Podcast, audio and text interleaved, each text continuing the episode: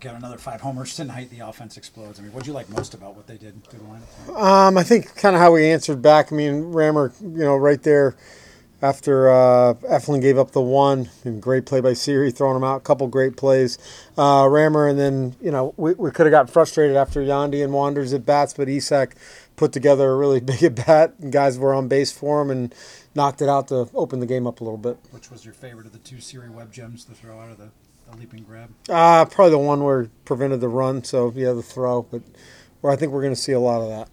In terms of Eflin's start tonight, scattered, you know, a couple of base base runners, but it was good to see him fight through and get out of that. Yeah, he. I thought he pitched really well. I thought our defense was awesome. I mean, Taylor Walls was his own highlight reel. Obviously, Siri was. So uh, he's a guy that you know on given nights he's going to put the ball in play. He's going to let the defense work behind him. Fortunately for us, they did really well today. Kevin, I don't think you guys hit five home runs in a game last season. Just how nice is it to have that dynamic to your lineup to win like that? Uh, yeah, I, that's news to me, but um, it is a nice thing to have. Home runs can do a lot, a lot of damage and open up games for us, and certainly when they're timely with guys on base. What about the consistency? I think you had four three games ago and then five tonight. I mean, to be able to do that on multiple nights in a week. Yeah, I don't know. Can we keep it up? I mean, Can you? yeah, that would be consistent. Um, no, look, we're pleased. We got to be very pleased with the way everybody in the lineup is contributing. Certainly, um, the power. I'm not going to say that we didn't expect it. We m- maybe not quite as much as what's taken place in the early goings, but so take them however you can get them. And I know that's the guy's approach that's been here for seven games in. I think you have ten guys that have home runs already this year.